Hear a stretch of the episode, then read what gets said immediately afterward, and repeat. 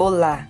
Hoje nós iremos falar sobre uma doença inflamatória causada quando o sistema imunológico ataca seus próprios tecidos. Eu sou a aluna Cleide Fontes e vamos abordar sobre o lúpus eritematoso sistêmico. O lúpus eritematoso sistêmico é uma doença inflamatória autoimune crônica do tecido conjuntivo, que pode envolver as articulações, rins, pele, membranas, mucosas e parede dos vasos sanguíneos. O lúpus pode ocorrer em pessoas de qualquer idade, raça e sexo, porém as mulheres são muito mais acometidas. Ocorre principalmente entre vinte e quarenta e cinco anos, sendo um pouco mais frequente em pessoas mestiças e nos afrodescendentes. No Brasil, não dispomos de números exatos, mas as estimativas indicam que existam cerca de sessenta e cinco mil pessoas com lúpus, sendo a maioria mulheres.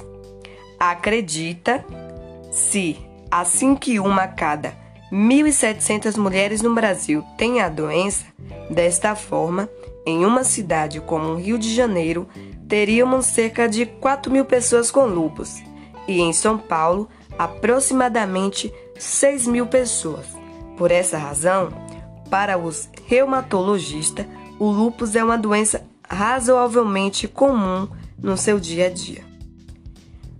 Ao contrário de boatos, o lúpus não é uma doença contagiosa, ou seja, não se pega, não se transmite. O lúpus geralmente é desenvolvido por conta do sistema imunológico, que produz anticorpos que atacam o próprio corpo. E existem muitas perguntas e uma das é: qual a expectativa de vida de uma pessoa com lúpus? O lúpus é uma doença muito variável, que pode acometer somente a pele ou acometer a pele e alguns órgãos como os rins.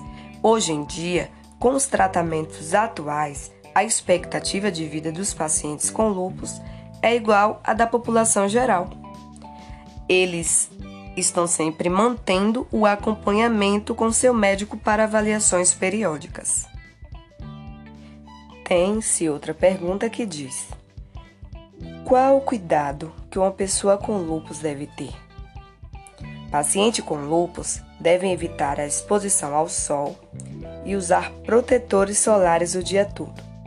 Portadoras da doença que desejam engravidar devem seguir rigorosamente a orientação médica e dar preferência aos períodos de remissão das crises. O consumo de álcool, cigarro e outras drogas é absolutamente contraindicado. Respeitadas as limitações que possam ocorrer durante as crises, a atividade física deve ser mantida com regularidade. Qual é o tipo de lúpus mais grave? O tipo de lúpus mais grave é o sistêmico. Esse tipo de lúpus é o mais comum e pode ser leve ou grave, conforme cada situação. Nessa forma da doença, a inflamação acontece em todo o organismo da pessoa, o que compromete vários órgãos ou sistemas, além da pele, como rins, corações, pulmões, sangue e articulações. E essa foi uma breve explicação sobre o lúpus eritematoso sistêmico. Hoje ainda iremos aprender, nas próximas videoaulas, resumos, slides, sobre as causas, sintomas e tratamento da doença. Muito obrigado pela atenção.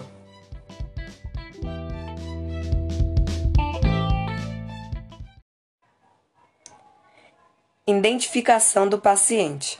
Erros de reconhecimento podem acontecer desde a recepção até a alta do serviço prestado, ou seja, em todas as fases. Essas falhas, segundo a Anvisa, possuem fatores de intensificação que demandam uma atenção maior das entidades. Por esse motivo, o uso de pulseiras para distinguir os usuários tornou-se comum nas instituições, mas ainda assim, uma série de parâmetros devem ser estudadas e discutidas. Todos os modelos de pulseira. Tem a convencional, a de código de barras e a alerta. A convencional é usada para identificar os dados dos pacientes, geralmente para os hospitais que preferem escrever manualmente os dados na pulseira. A de código de barras possui a impressão dos dados diretamente na pulseira, possibilitando o uso de código de barras e aumentando a segurança dos dados. A pulseira alerta serve para identificar pela cor se o paciente tem algum risco ou prioridade de atendimento. Estamos alerta.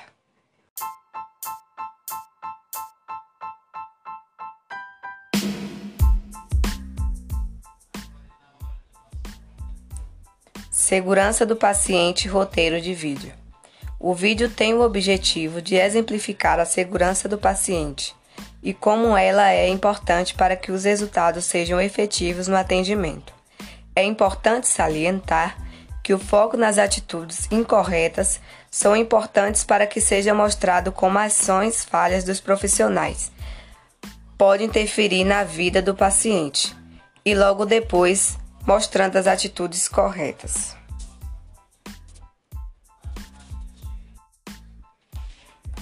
Identificar corretamente o paciente. Primeira cena.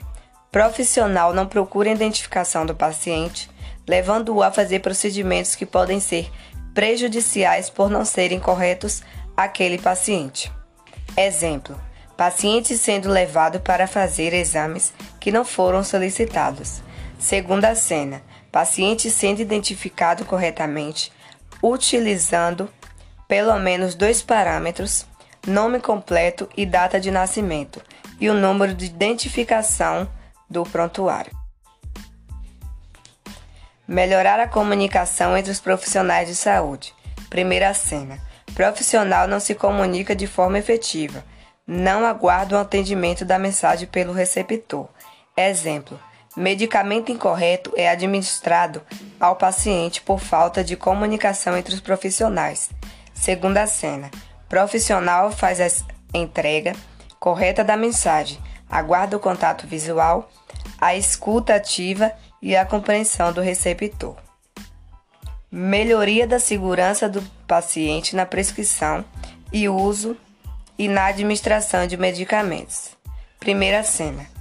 Profissional não segue os protocolos de práticas seguras para a administração de medicamentos e era via de administração. Segunda cena.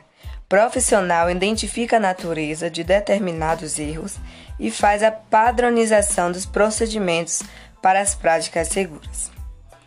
Assegurar a cirurgia em local de intervenção, procedimentos e pacientes corretos. Primeira cena. O profissional não identifica o local correto de intervenção e a cirurgia é feita em local incorreto. Exemplo. A intervenção que deveria ser feita na perna direita foi feita na perna esquerda. Segunda cena. O profissional faz a identificação correta do paciente, identifica o local de intervenção correto e assegura os procedimentos corretos.